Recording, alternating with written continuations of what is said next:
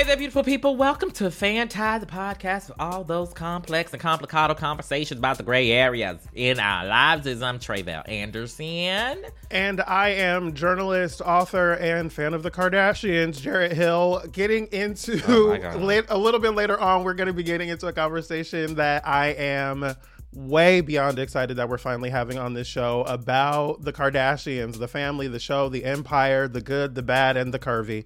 Um, we're going to get into all of it. I'm exhausted already. we're going to... I, it is. I can promise you, you have not heard a conversation about the Kardashians like the one we're about to have. I can guarantee you that. Um, and whether or not you can relate or watch the show or not, it is a conversation that I think you will appreciate. So give me a chance here, because I promise you, you're going to enjoy it. Um, Tre'vell certainly didn't, but everyone else will. Um, uh, no, actually, I did enjoy it. It was good, y'all. It was good. It was good. It was good. Listen, stay tuned, stay tuned, stay tuned. Okay, but first, we've got a Pass the Popcorn. You know, I'm not even going to do too much of a setup. All I'm going to say is that a one public enemy, Flavor Flav, sung the national anthem at a Bucks game recently. Palmyra, please roll the beautiful bean footage. Bango, bango.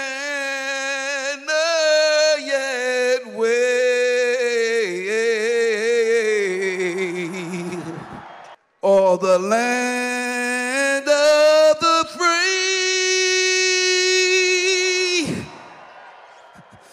and the home of the brave, of the brave, of the brave.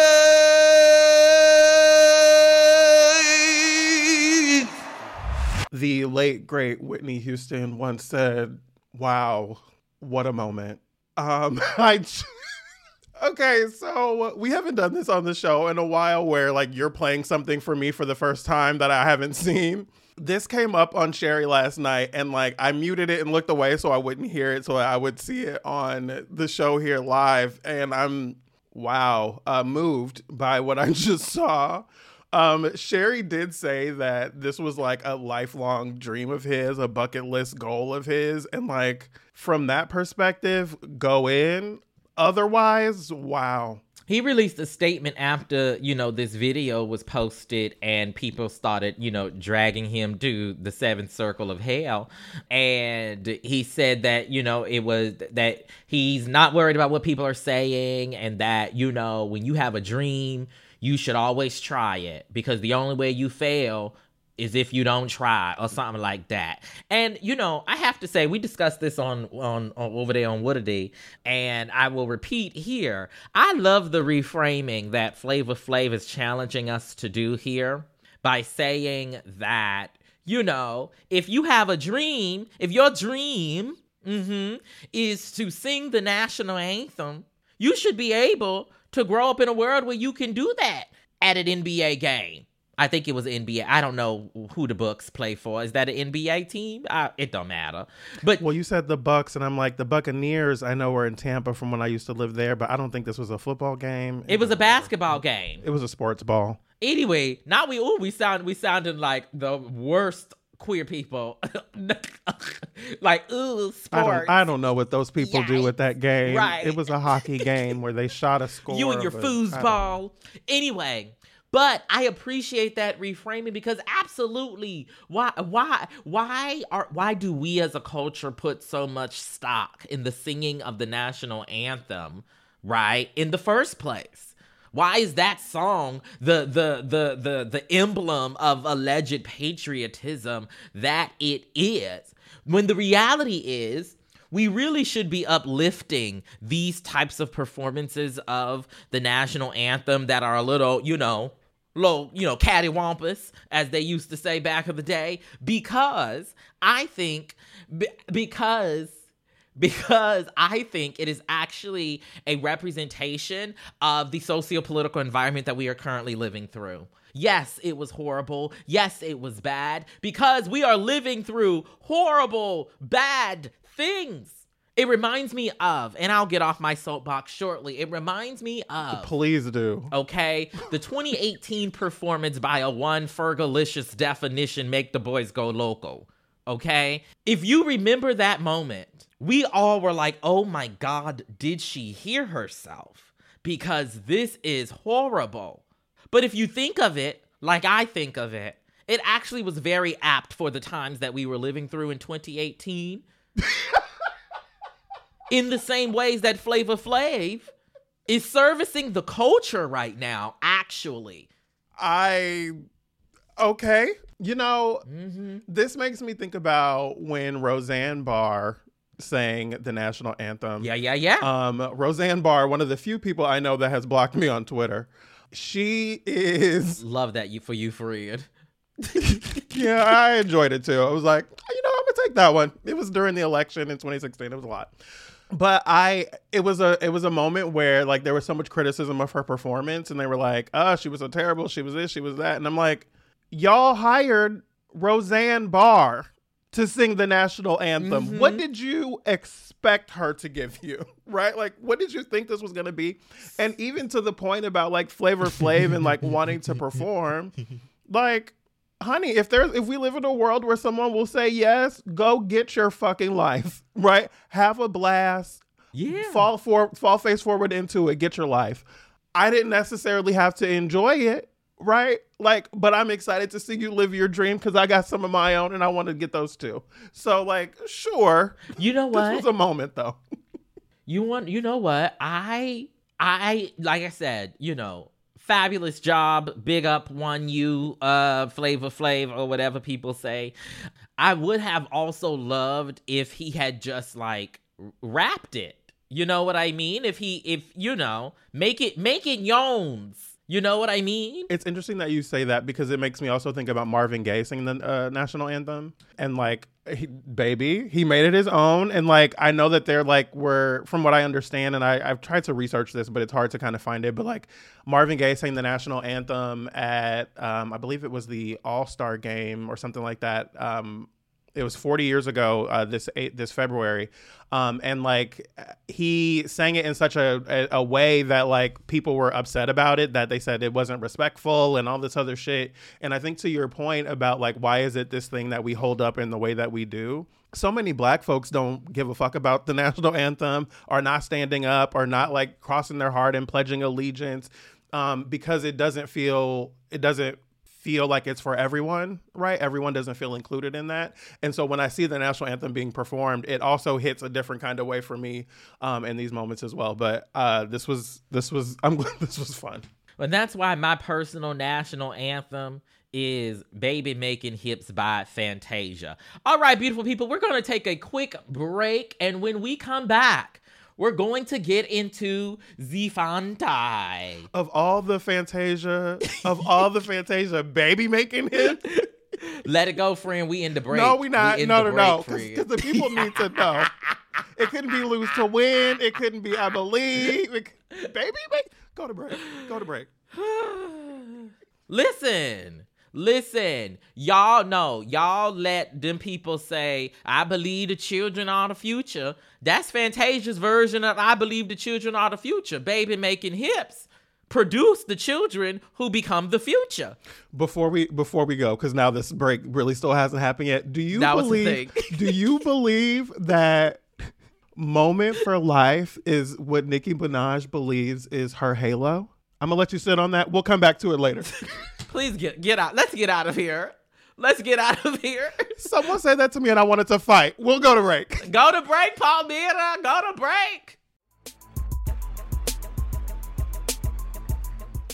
A Queer History of Aerospace is a new audio miniseries from the Museum of Flight premiering October twenty-fourth. That means it's out right now, y'all. Go take, check it out. Located in Seattle, Washington, the Museum of Flight is the largest private nonprofit air and space museum in the world. And A Queer History of Aerospace explores the ways the L G B T Q plus community has shaped aviation and space exploration and the ways the industry has impacted the L G B T Q plus community. community. I'm excited about this. I'm actually going to be visiting Seattle soon, and so I'm looking forward to the possibilities of being able to go check out the queer history of flight. I feel like the the ways that queer people contribute to history is something that we don't necessarily get enough appreciation for um, in our culture, and so I'm excited to check it out. You can listen to the show at museum of flight dot org slash podcast or search The Flight Deck on your favorite streaming service. New episodes every Tuesday.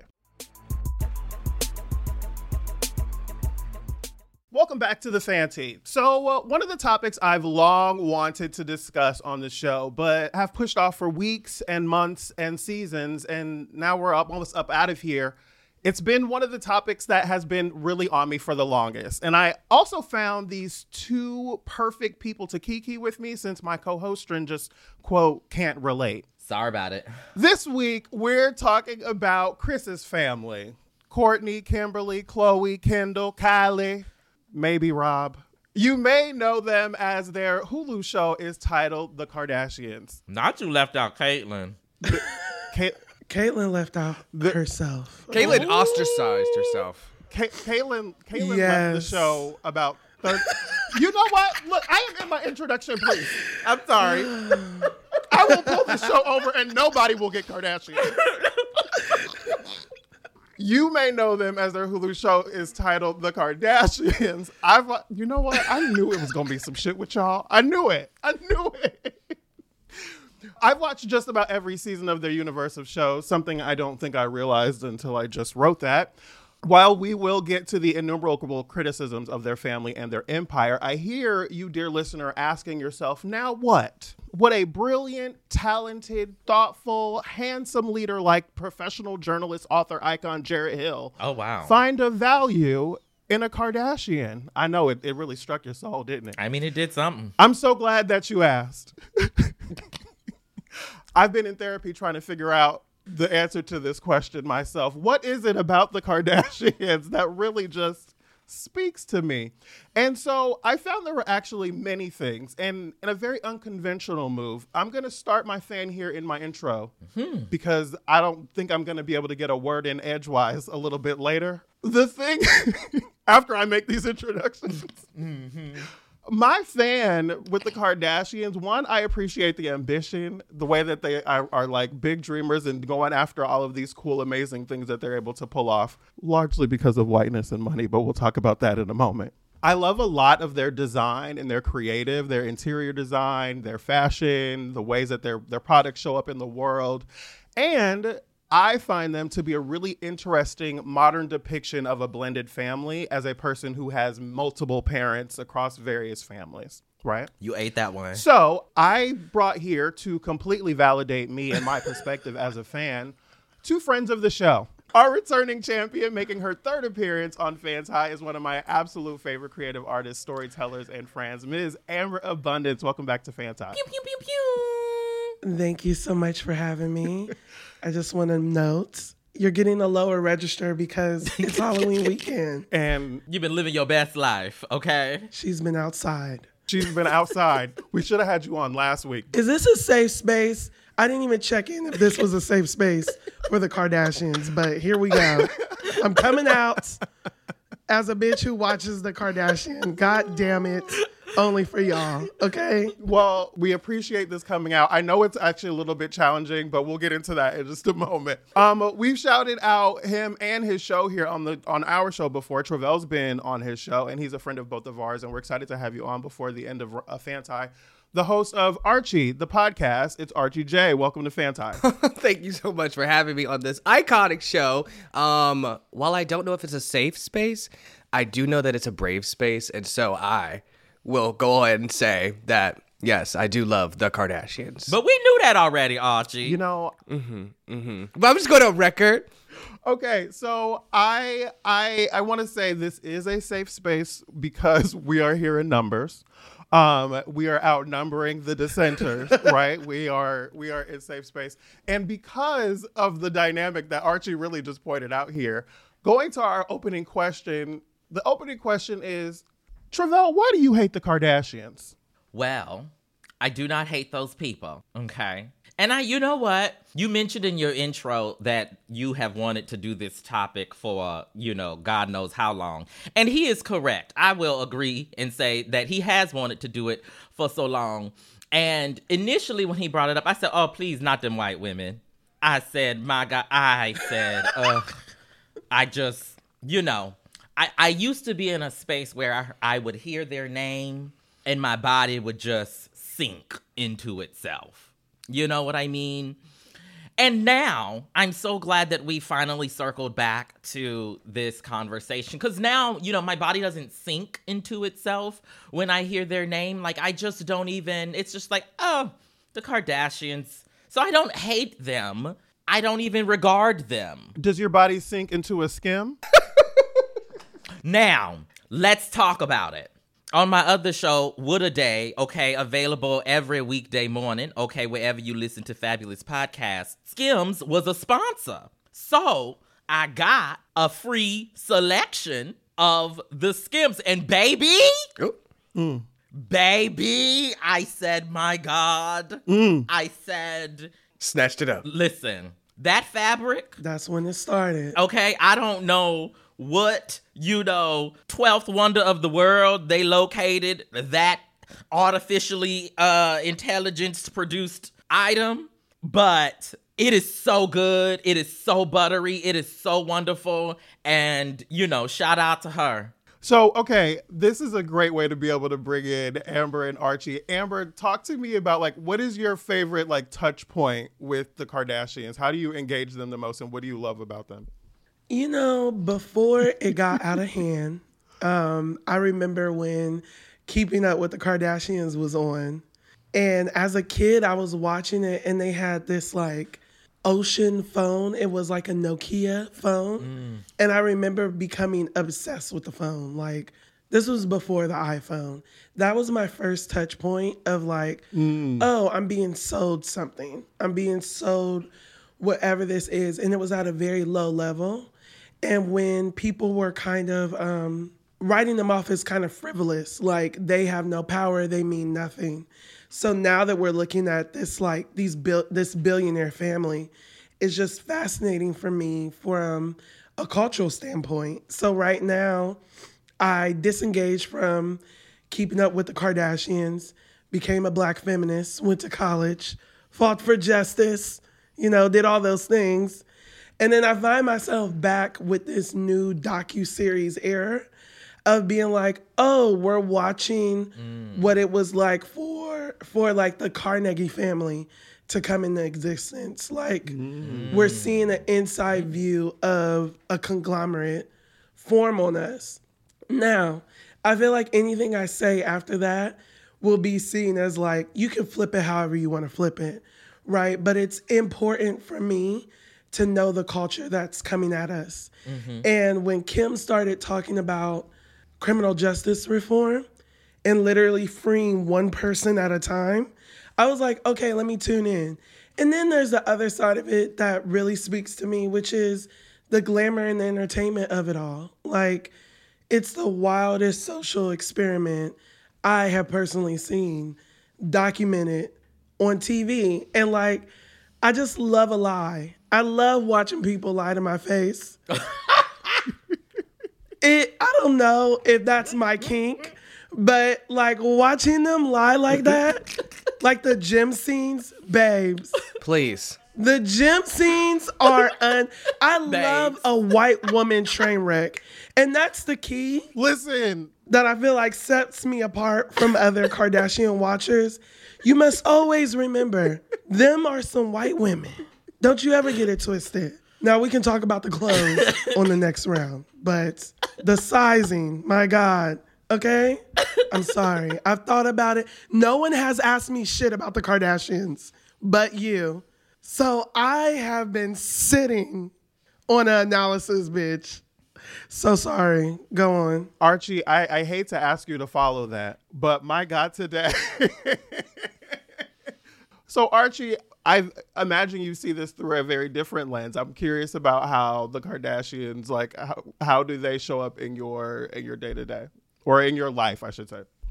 Yeah, So I think some of my earliest memories was I watched the Keeping Up with the Kardashians season one, and I immediately fell in love with this whole operation of this this family starting from a, you know, an interesting point. You know, we have we have the tape, we have, you know, the little history of an O J moment. So I'm veering in on who these people are, and then them capitalizing on their nuances of just like being chaotic was really appealing to me in a sense. And so I remember my first touch point was, like, if it's a product, it was the it was two thousand nine, the first fragrance Kim ever did. It was the black pink. I actually just the other day thought about I need to look that up on Amazon just because it had a nice fruity essence to go with the also the masculine musk that I like to wear on my daily.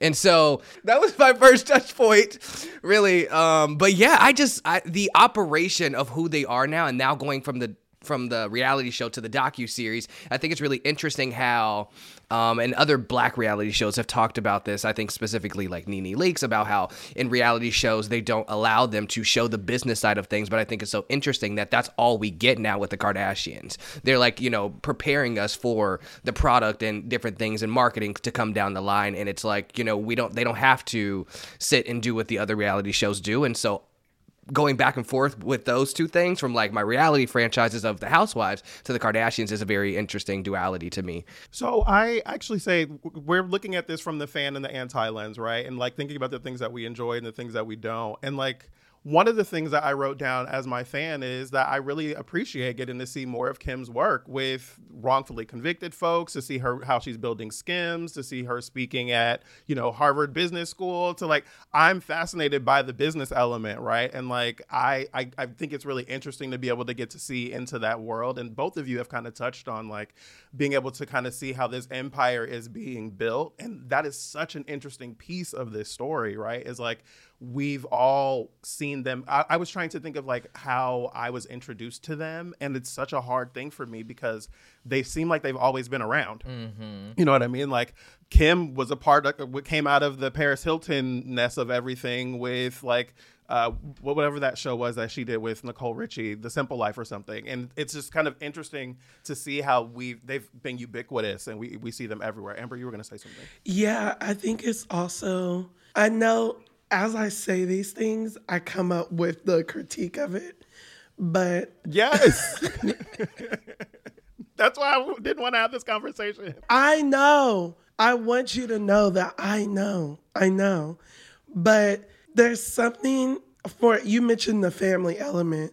I grew up in a family full of women, like a true blue matriarchy. And there is a documentary called, ooh, I lost it that quick, mm. but it's about influencer culture. Mm-hmm. And I think a lot of influencer culture is undermined because we engage through it through women. And I think women are historically position as not good business owners. We're not seen as business savvy, but mean, we're seen as only the face of products or only able to sell them, but not have any kind of equity or background in that product. So there is this big fascination of how do you build a life based on your interests that we're seeing happen. Like, all these girls do is sit, not all, but a big part of their life is sitting in glam all day and then like selling products that they clearly also use, which I think is kind of like brilliant. And there's a lot that I want to say specifically about Good American. And on the show, they talk about this, but because Khloé has had this, and it also tells you how wild fat phobia is, that Khloé was considered to be like the biggest person ever, considering where her and her sisters had the ability to shop. So she always had to go to these like back rooms to pull bigger sizes.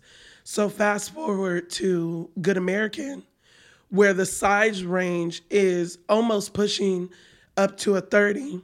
And they're in the process of opening a store. But with Good American, if you go to Nordstrom's, you can buy a plus size next to a small size, which is like unheard of. Like most plus size clothing is sold online. You can't try it on. You can't go to the store.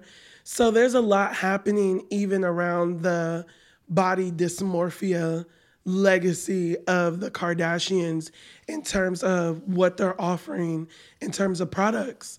So I just find that very interesting and something that if you really want to offer up a critique of the Kardashians, you have to take very seriously what's missing from the culture and how they serve it, how they are appropriating Black women, but also serving Black women at the same time. Like, their aesthetic, their ability to lean into femme culture is something that we're constantly judged about.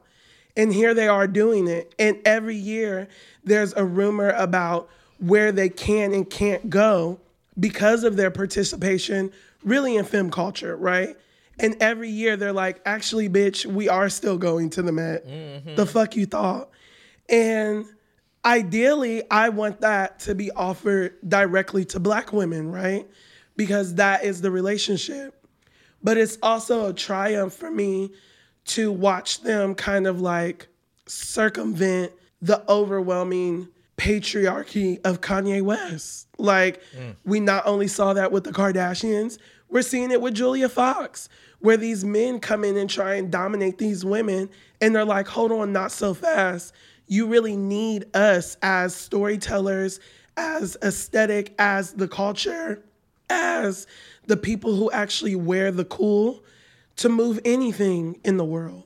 So it's like this weird give and take where you have to be very serious about um, what you're leaving and very serious about what you're taking from them, you know? So, yeah, I hope... I, I, I hate that I lost my voice, but I hope that I'm communicating this well in terms of how violent our culture is in terms of patriarchy, mm. that even the slightest resistance, whether it's based in a politic or not, can kind of propel you forward with the folks who are historically marginalized by it. Does that make sense? Mm-hmm. I have not thought about it that way.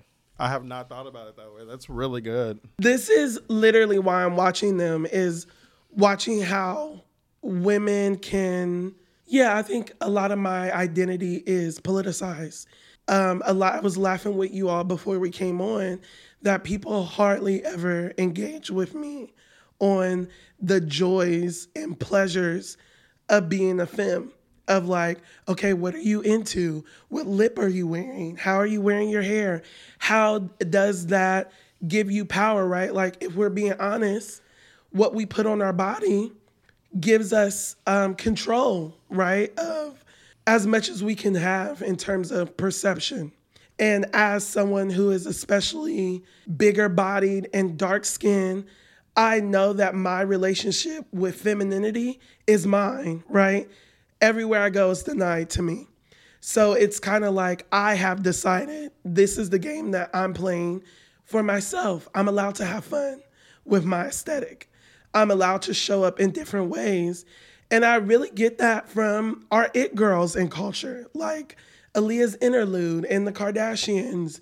And yeah, I love an it girl. So really that's what has kept me as a fan, as an audience member, mm-hmm. of being like, oh, this is kind of audacious that you're like, yeah, I'm selling lip kits, bitch. Like, and that's going to propel, like, they be trying to make us sell, like, you know, um, just the pressure of being a Black business owner is like, you have to think about what this means and the legacy and the history and all these other things. And I kind of want to put that down sometimes. I want to play. And I think people mm-hmm. hate that. They don't like to see women do that all the time. Oh, that'll preach. You don't. You done said a lot there, honey, baby. It's going to preach. It's going to launch a thousand think pieces yeah. and, you know, theses. You know, somebody could write a master's thesis on that, okay? Doctoral thesis on yeah. that analysis right there. But what I love about what you said is the the role of the, the feminist, the femininity, um, and how our society often responds to it. which now makes me want to point a question toward the men's. You said that like we should be startled by the title. Like, men? No, you just got to punctuate certain words, you know, to signal a shift. In terms of like, after hearing kind of this, you know, politicized and like, I think deeply, you know, embodied, right, perspective that Amber um, has articulated about what she gets from, you know, the presence and the the exploitation and the wielding of, right, femininity and feminist. What are y'all getting from, you know, the Kardashians that keeps you coming back after all these years? Yeah, I mean, I think...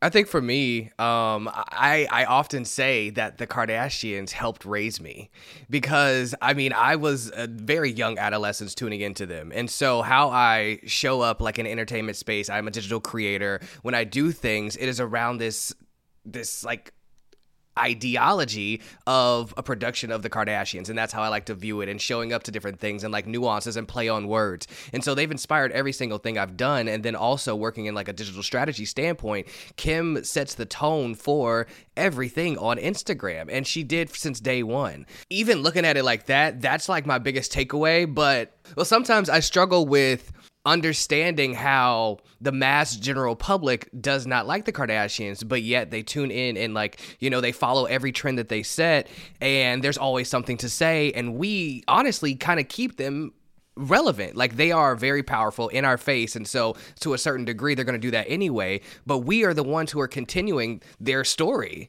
Well, I would say really quickly, I think that's an interesting piece of the Kardashian story, is that there's a full economy built on like hating them, but like everybody can't hate them if they're the biggest, the most followed people on said platforms, if they have the number one shows on, on television, if they have the top selling brand of the this and that. Like, and I found this conversation interesting when I would talk to my Black woman friends who were all wearing Skims, but hate the Kardashians, right? Can't stand Kim, but like, oh, but those Skims, like, it was always that. And like, I've heard that for years. And so for me, it's been interesting to watch the dynamic of my... Two truths can exist, Jarrett. No, absolutely, right? Like, like we hate Donald Trump, and like The Celebrity Apprentice was really entertaining. You know what I mean? Like, there were both of those things at the same time. But no, th- it's been an interesting dynamic to watch, like the the Black women in my life who engage the Kardashians, and like the because I feel like the lens of Black women has been the lens that's most interesting to me with the Kardashians, because of the ways we've seen appropriation, because of the ways we've seen um, the the Kardashians show up with Black men in so many of these spaces, and the conversations we have about Black women and Black men. There's been so many interesting elements of the ways that they show up in the world that even even the hate of them mm-hmm. is such a huge economy. And I was thinking about, I know that they know the number um, because, and, and Archie, as you talk about like the social strategy piece of it, I know that there is someone who has calculated the amount of money and clicks and views generated off of like responding to the Kardashians, right? Not just, not the things that they're putting out into the world, but the way that people respond to it with tweets and, and memes and reels mm-hmm. and videos and YouTube and TikToks and all. Like, they are such a huge economy just for like responding to them. Yeah. And it's all like started by us. And so that kind of data is, you know, looked at. Like, they don't even have to say anything. We're starting that con- conversation for them. But I also think it's really interesting, too, because to be a Black gay man and to watch, like, the Kardashians and to look at Kim, there are, there's, like...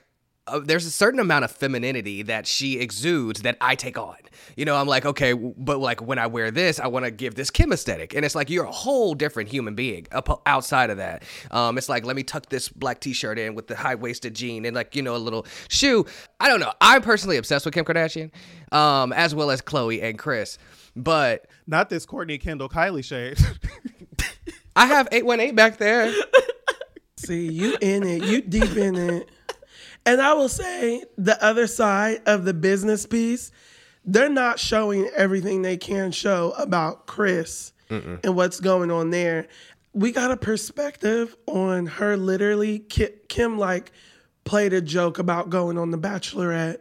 And the way Kris Jenner called the head of Disney, and the head of Disney picked up. I was gagged. I was gagged. Well, like, can we can we hang out there for a moment? I thought it it was such a great demonstration of the power of this family now. And for those of you that don't know what we're talking about, Kim pulls a prank on the family, telling them that she's going to be the new bachelorette. And everyone in the family is like, are you fucking stupid? What? Uh-uh. And like, everyone's mad. And Kris is like... She calls the president of A B C and is like, uh, like within moments, right? She's on the phone and saying like, can we bring Kim's glam? Like, right. She's like, what is your budget for Kim's lighting? What is your budget for Kim's glam? Where are you going to be keeping Kim? Like asking him on the phone in moments. And it was interesting to me to be able to see like Kris Jenner has become a person who can call him on her cell phone in the middle of the day and get him on the line, right? It was just, yeah. It was interesting.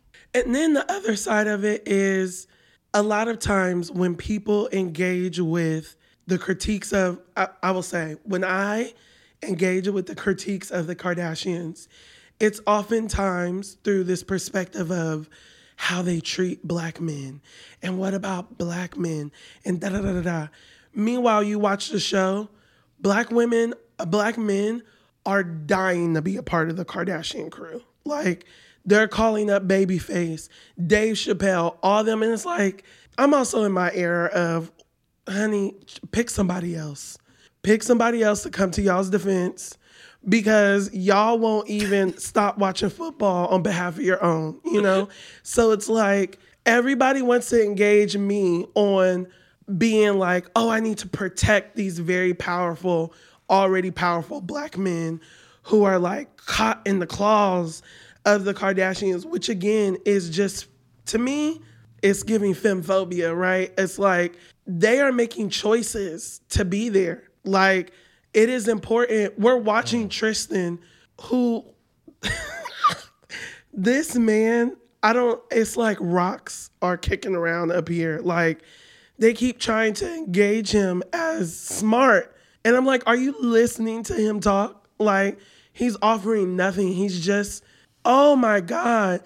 But they clearly are helping him build a career that he would not be able to access on his own at all. It's very fascinating to watch Tristan on the show this season. To that, I wanted to say the same thing with like the whole A B C Disney situation.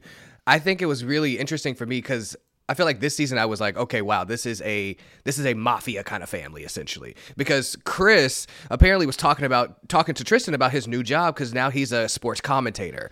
And so it was really interesting to me how she made one call. He did an audition. She's like, how do you like your job?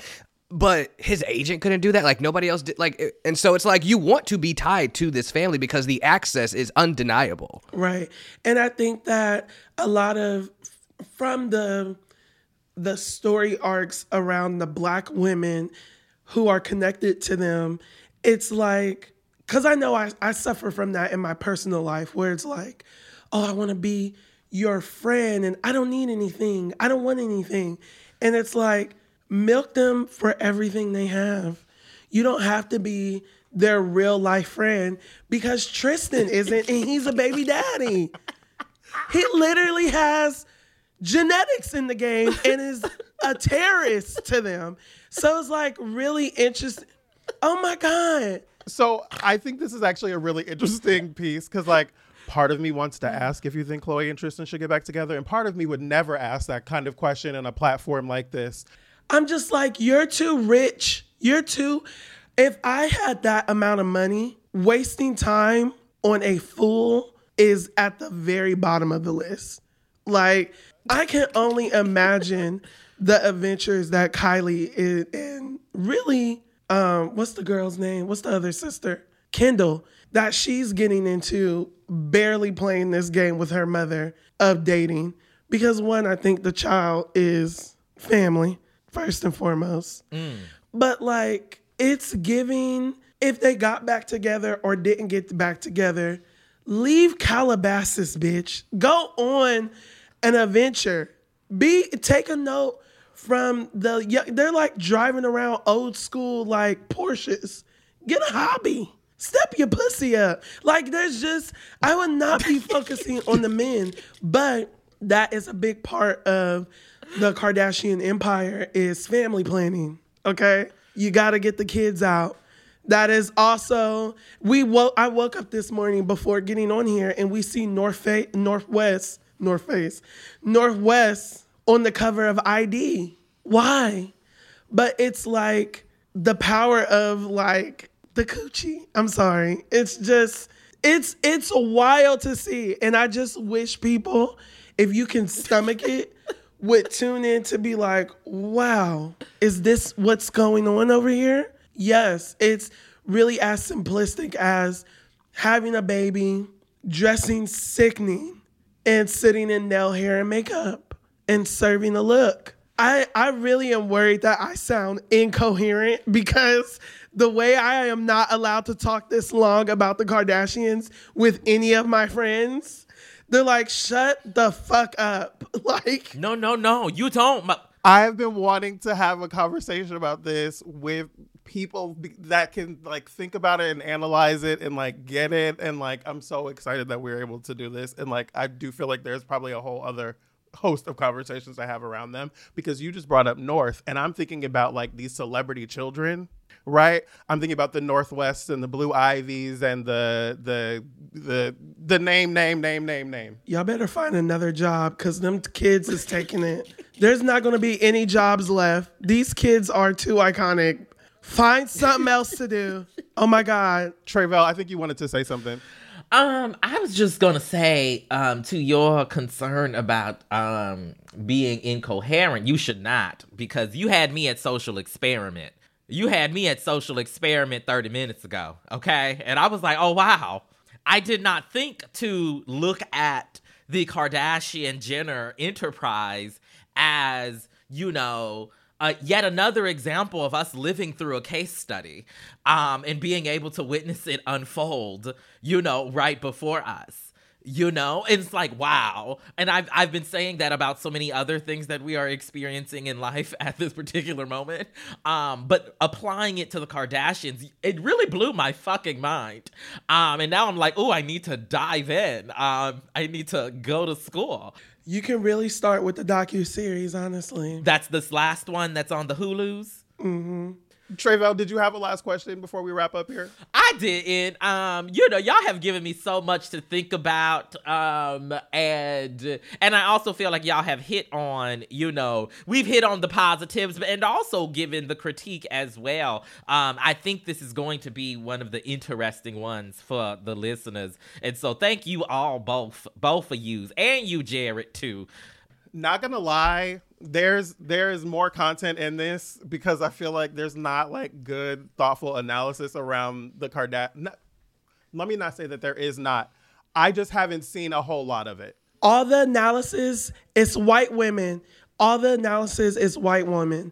So it's missing a racial lens or a racialized lens, which you cannot engage with them without. Like, mm. So it's just like, oh, the the combination of capitalism, uh, uh, racism, racialized um, femininity, like it's all there. Like it's all there in ways that in other aspects of our, it, it's, it is similar to what you can engage with when you do a deep analysis of Beyonce's empire and looking at how that's rubbing up against, and one, Beyonce is constantly referenced by these girls. Like they are stands, like they are true stands. I, I, I will stop here because I know we're at time, but I just want to make the case mm-hmm. for doing a close read of the Kardashians in terms of being present for something that will impact us for years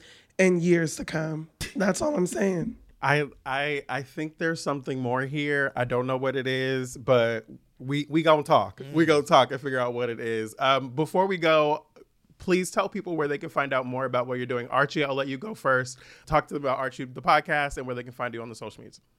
Yes, um, uh, definitely tune into Archie the Podcast, season one, two, and three. We are working on coming back for season four. Um, it's street talk meets self-help, and we really go there. We talk the stresses and the messes of life, dating, and everything in between there. Um, but you can follow me on social media at Archie J Speaks. That's J A Y, and the podcast is at Archie the Podcast. Amber, tell people about what you're working on and where they can connect with you. Well, you can connect with me on the Instagram at Amber Abundance. You can also follow my artistic world-building early-stage work over at at Ample World on Instagram as well. You know, I'm in my research phase in terms of my next projects, so you just have to stay with me. Join the the Instagram and the TikTok, which is also Amber Abundance, at Amber Abundance. And just stay tuned because she's always in her era of different moody moments. And that literally always leads to some kind of art project. Um, but I'm always down to talk my shit in the meantime, in between time. We appreciate both of y'all in this. Like, th- I'm so happy we did this. Y'all don't even understand. What? Go ahead, Archie. Jared, did you do you have the Skims men? Just curious. Just announced. Just announced partnership with N B A. I don't have it yet, um, but I I did see it and I was like, mm, I'm not mad at this. But I also felt. Do you, Archie? Of course, Archie does. I had the I had the I had the I, no no no I had the gender the gen, the gender you know the boyfriend collection, the gender neutral one last year. But I'm got I'm about to get into it. Mm-hmm. Yeah, I felt so directly marketed to by it that I was like, I can't buy it immediately. I have to wait. I just have to wait a moment. Um, uh, we want to hear from we want to hear from y'all about what you think about the Kardashians and all of the thoughts that we've given you here. Hit us up on the social media at uh, FANTI Podcast on Twitter, X, Instagram, TikTok, YouTube, all the different places. Um, and you can hit us up uh, in the comments as well. You can. Uh, what else are we doing here? I don't know, girl. Telling people to go to break. Oh. Coming up, why y'all hate us so much, and listener feedback and our dishonorable mentions. We'll be right back.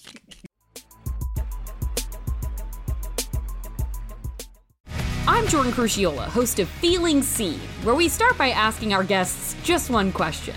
What movie character made you feel seen? I knew exactly what it was. Clementine from Eternal Sunshine of the Spotless Mind. Joy Wang slash... That one question launches amazing conversations about their lives, the movies they love, and about the past, present, and future of entertainment. Roy in uh, Close Encounters of the Third Kind. I worry about what this might say about me, but I've brought Tracy Flick in the film Election. So if you like movies, diverse perspectives, and great conversations, check us out. Oof, this is real. New episodes of Feeling Seen drop every week on Maximum Fun dot org. Oh my gosh, hi, it's me, Dave Holmes, host of the pop culture game show Troubled Waters. On Troubled Waters, we play a whole host of games, like one where I describe a show using a limerick, and our guests have to figure out what it is. Let's do one right now. What show am I talking about? This podcast has game after game, and brilliant guests who come play them. The host is named Dave. It could be your fave, so try it. Life won't be the same. Uh, Big Business, starring Bette Midler and Lily Tomlin. Close, but no. Oh. Is it Troubled Waters, the pop culture quiz show with all your favorite comedians? Yes! Troubled Waters is the answer to this question and all of my life's problems. Now, legally, we actually can't guarantee that. But you can find it on Maximum Fun dot org or wherever you get your podcasts.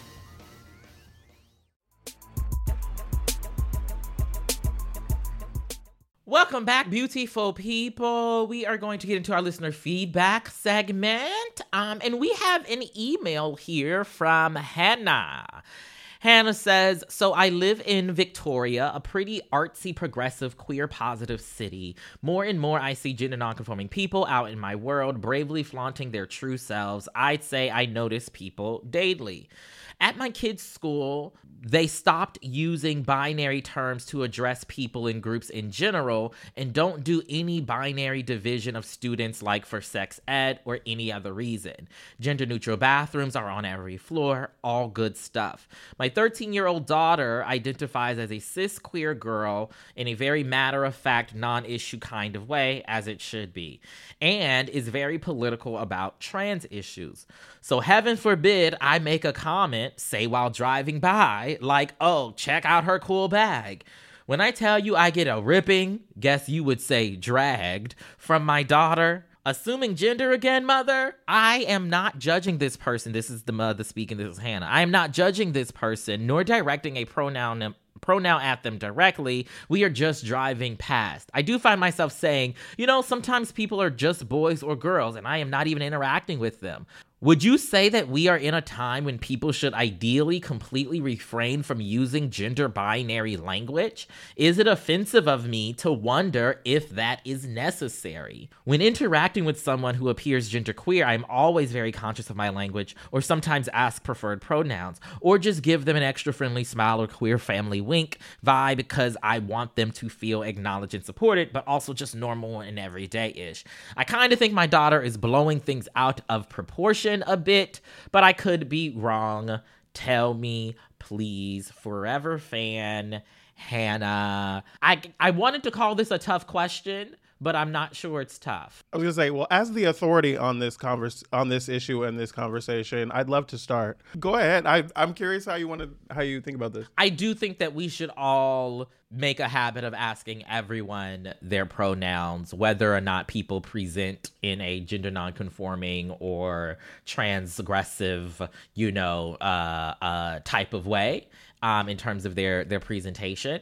I think we we should all do that. Wh- why? Because, you know, people who use gender expansive language for themselves can look a variety of different ways. And that is how we build this inclusive um, society and promised land that we say we want.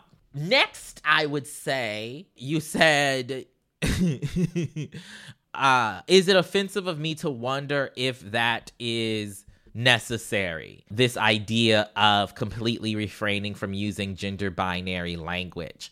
I think that it is important to recognize that language in its various meanings shift and mean different things in different spaces, different groups, and when said by different people. Because me saying, "Oh, look at her bag," to anybody of a variety of gender identities and gender presentations is going to hit differently than someone else doing it.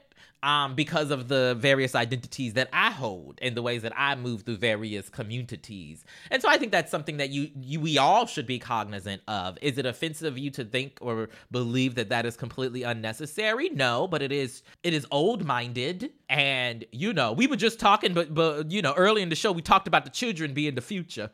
Um, if we believe that is true, then you need to be taking your da- your thirteen-year-old daughter's example about the type of world that she is trying to live in. And if you care about your child, you love your child, you choose how you want to respond to that in kind. Jared, you are screwing your face up, so you will disagree or feel complex and complicado at minimum. Uh, it's not that I disagree. I I think the language of old-minded might be a little bit strong, but I think that we are in a generation now where the y- younger people are much more exposed to ideas that we all can like live in various different kinds of ways, that we can show up in the world in different kinds of ways, um, and that we shouldn't make assumptions about who people are. And so like, I think that that's something that is much more a part of our our mainstream culture, or is becoming much more part of mainstream culture than it has been um, in recent years. But like, it's also not something that is new. Right. Um, it is something that has been around, that has existed in various different kinds of ways. But like, power has said whether or not it was OK to exist or to be, you know, visible and, and in the forefront. So, OK, I just want to clarify one second. One second. I just want to clarify. It is old minded. It isn't old minded. It is a, it, because it's old, traditional, conservative, whatever. But it is old. And you just articulated that by talking about the generational difference. So I just want to be clear.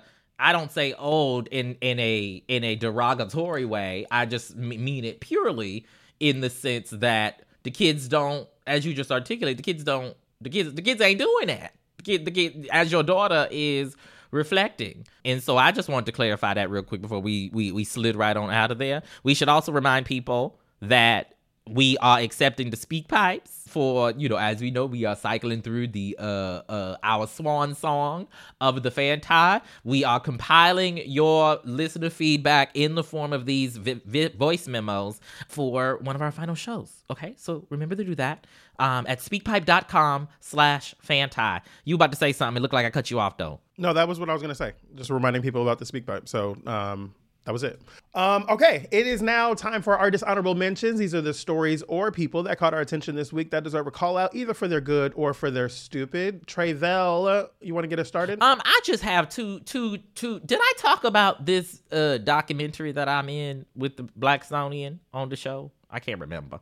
We talked about, we plugged it last week, I think. Okay, praise the Lord. Okay, fine. Scratch that. These other two documentaries that I watched recently that I just want to, you know, encourage people to check out, Silver Dollar Road and After Sherman. They both are documentaries that explore and talk about the difficulties, um, in particular, of Black folks on the southern coasts of, um, I believe both are South Carolina. Uh, y'all know my memory bad.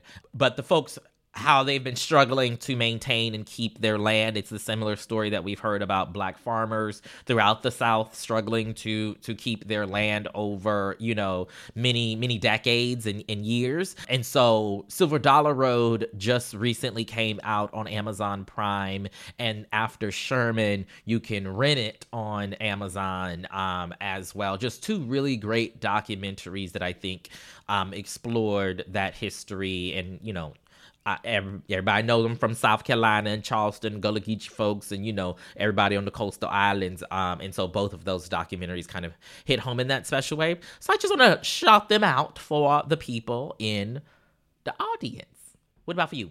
Um, first, I want to give a shout out to John Batiste. John Batiste had, uh, as you might have known him as the musical director on uh, the late, late, the Late Show with Stephen Colbert. He's also like a very celebrated musician. There was a, a clip of him on Instagram that I saw this week that I just thought was amazing. He's uh, talking with Chris Wallace, um, and Chris asks him if he could um, kind of meld together classical and jazz, I believe it was, and like the way that he took Beethoven and jazzed it up and like made it something you recognize but have never heard before um, was just incredible. And I wanted to let y'all hear just like a clip of how he did that. Yeah, of course. I mean, this, we were just messing around, being that we're at Juilliard, you know, Beethoven, you know.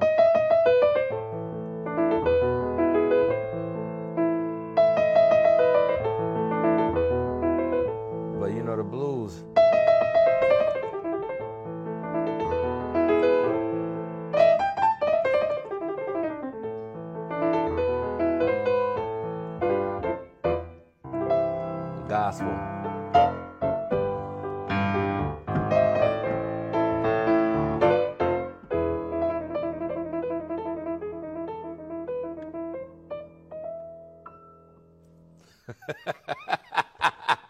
That is amazing.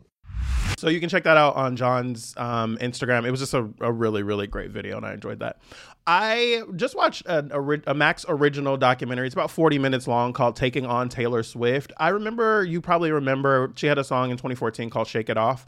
And uh, the writers of three L W's um, song where they have the lyric, uh, play is gonna play and hate is gonna hate, had sued Taylor Swift saying that she had stolen their lyric. And like this documentary kind of digs into that. And it was a story that I did not really pay a whole lot of attention to. I remember the story breaking and kind of seeing it evolve over the years, but like they dig into the conversation about why this became the lawsuit that it was, and they're in the court case and hearing people talk about it. And I thought it was really interesting. So you might want to check that out. Um, I want to give a shout out to a YouTuber named Jordy Ray. She is, uh, she hosts a YouTube show called Do I Know You? And it focuses on conversations from people who are either siblings or children of celebrities, and she is um, a celebrity sister. I started to look into who the celebrity that she's related to is, but I didn't find it, and I actually kind of stopped not wanting to know who, who the celebrity is, because the whole premise of her show is like talking with people saying that they're more than, you know, so-and-so sibling. It popped into my feed because Sarah Jakes Roberts, my pastor, was on it, and so I watched it, and it was a really fantastic interview. But like, I didn't know until the end that Jordy Ray is twenty-three years old. She's just kind of like been doing this YouTube channel for about a year, and the interview was really fantastic. And as a journalist, I was like, she's got really great questions and really great insight. So um, her channel's having a, a bit of a moment right now. So shout out to Jordy Ray and her interview. Finally, I want to give a shout out to Cumin. Um, I feel like cumin as a spice is something that doesn't get enough of respect or appreciation from me. And I've just been using it more in my cooking and I'm enjoying it. And I thought that we should have a moment here to be able to celebrate that and put it into history. And that's all. Love that for you. All right. Now it's time for... Black history is happening every day.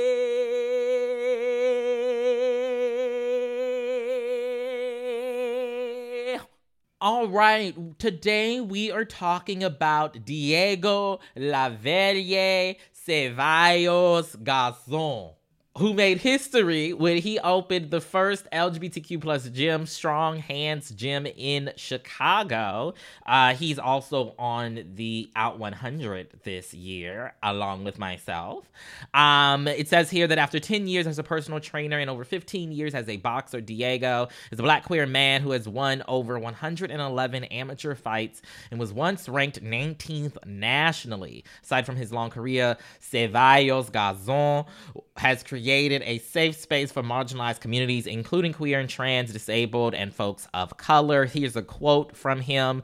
"I aim to bridge the gap within our community, advocating for the harmony between masculinity and femininity. It's essential to recognize that both qualities are valuable, and we should refrain from marginalizing those who embody them. My goal is to promote unity and demonstrate that we are all allies in this endeavor." This is yet another example of um, Uh, producer Palmira Muniz Afro-Latino-izing um, our show, and we love to see it. The the verb that you just created there, I'm not exactly sure about, but we're gonna go with it. I am a I am a linguist and a wordsmith, okay? Ow, I don't know if you heard, but you have a book out. Put respect on my name. When I see where the book is ranked on Amazon and like references in linguistics, I'm like, this cannot be that competitive a category. Anyway, speaking speaking of being linguists and uh, having a book, before we go, we want to remind you of a few things. Our new book, Historically Black Phrases, from I Ain't One of Your Little Friends, so who all gonna be there, is available right now. Tre'vell's book is We See Each Other, A Black Trans Journey Through T V and Film, and the podcast that accompanies that uh, is We See Each Other, the podcast. The book is available wherever you get good books, bad books, beautiful books, and shitty books too.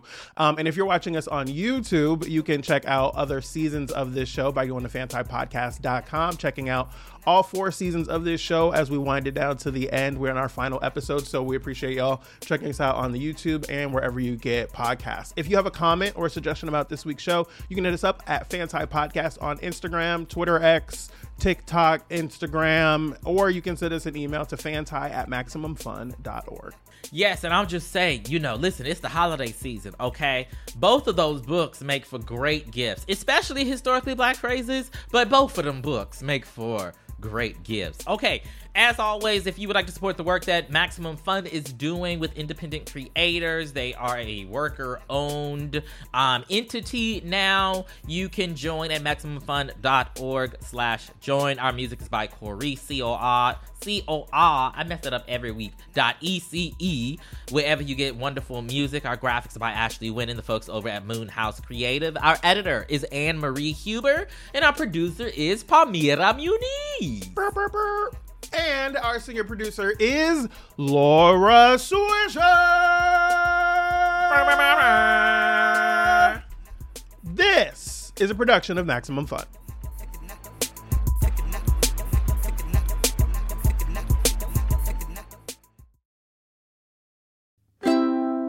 Maximum Fun, a worker-owned network of artist-owned shows supported directly by you.